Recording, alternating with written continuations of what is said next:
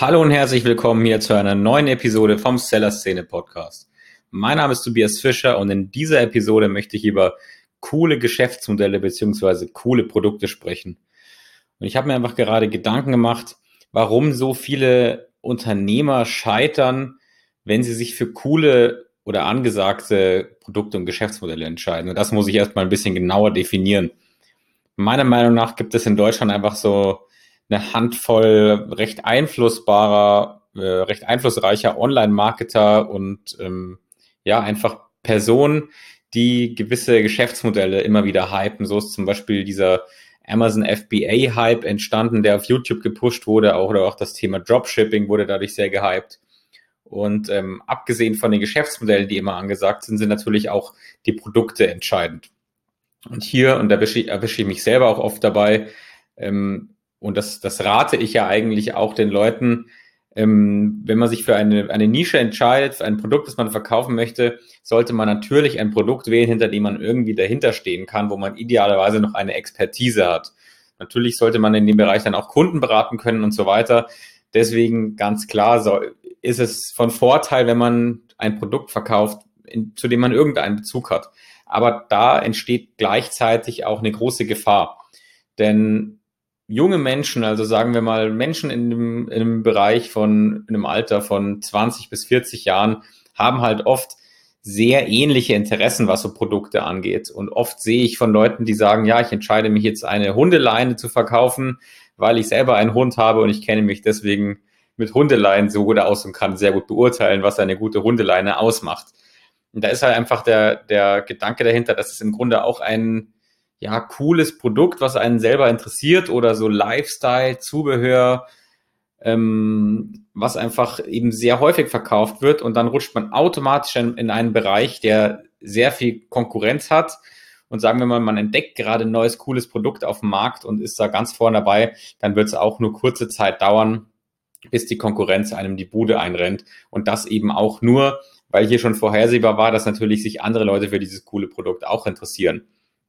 Darauf bin ich auch gekommen, ähm, weil ich einfach gerade auch so bei ähm, Leuten, die so in dieser Startup-Szene unterwegs sind, sage ich mal, ähm, oft Monate und Jahre lang davon geredet wird, dass jetzt, dass jetzt durchstarten bald, indem sie sich ein Team aufbauen mit Entwicklern und eine neue App starten und so weiter, aber trotzdem nicht vorankommen, weil sie noch irgendwie ähm, ja mit, mit einem Nebenjob über, über Wasser halten müssen ähm, anstatt dass sie sich einfach auch so einem nicht coolen Geschäftsmodell widmen, was einem schon mal die finanzielle Grundlage gibt, um dann vielleicht mit anderen Unternehmungen weiterzumachen.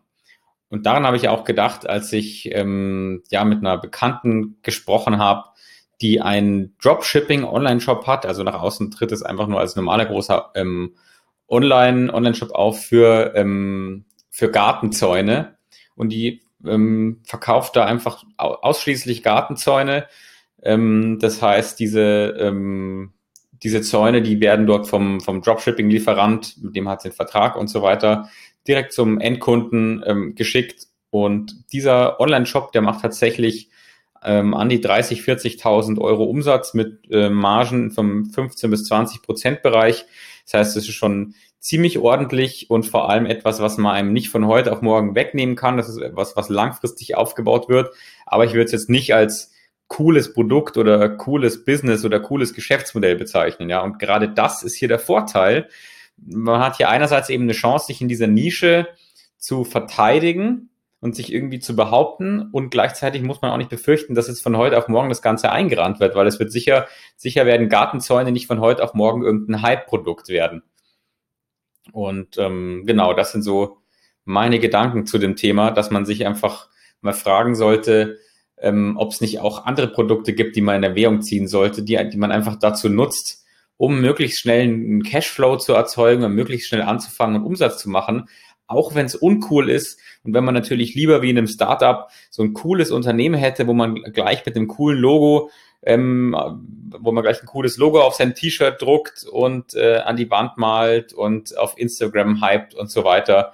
Vielleicht sollte man hier einfach in Erwägung ziehen, ähm, sowas Solideres zu nutzen, um erstmal da einen Einkommensstrom aufzubauen. Ich hoffe, dieser, dieser ähm, Gedankenansatz von mir konnte dich in irgendeiner Weise inspirieren und dich irgendwie darauf sensibilisieren, dass es vielleicht doch mal interessant wäre, hier über den Tellerrand hinauszuschauen. Ich bedanke mich, dass du mir zugehört hast zu meinem Wort zum Samstag heute und würde mich freuen, wenn du mir bald in einer neuen Episode wieder zuhörst. Vielen Dank und bis bald. Ciao.